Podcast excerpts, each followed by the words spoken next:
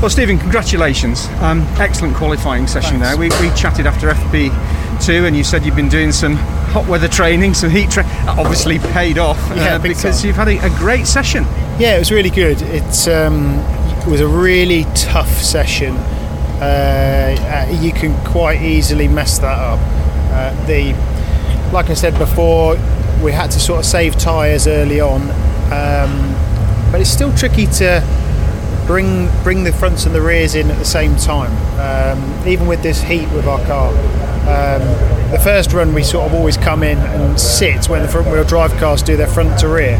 That gives a nice little heat soak, um, but you know you can't do that in that last that last 10 minutes so it was about building up building up and then absolutely giving everything on the last lap so I'm, I'm very happy with my my time and how my session progressed but obviously Colin has done a stonking lap time um, especially with that weight in the car um, which does leave you scratching your head a little bit uh, I'm glad There's witchcraft going on there, isn't it there? feels like it, yeah. Um, but you know, it gives me work to do. Um, I feel that the car, um, I'm just sort of getting into the car on, on another level um, little movements are sort of registering in my mind a little bit, and I think.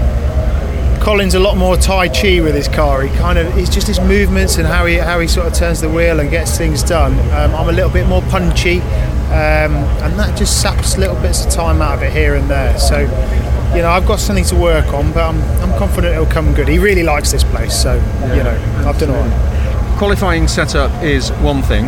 Uh, how much change are you likely to make, will you want to make uh, before the race tomorrow, race one tomorrow?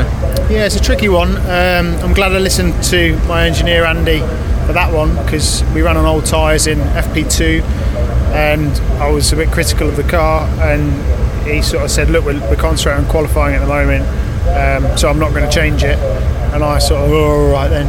And, uh, and he was right. Um, but for tomorrow, um, not too much, but we might have to have a think about little things, and it's whether the where we put the soft tyre on, and, and whether that's going to be a performance benefit or a loss. Um, who knows? Finger in the air for that one. I, I don't know. Do you know? I have no idea. I was rather hoping you might. Um, but a cracking session, really well done. Uh, good to see you up in that uh, front part of the grid. Have a great first race tomorrow. Thank you very much.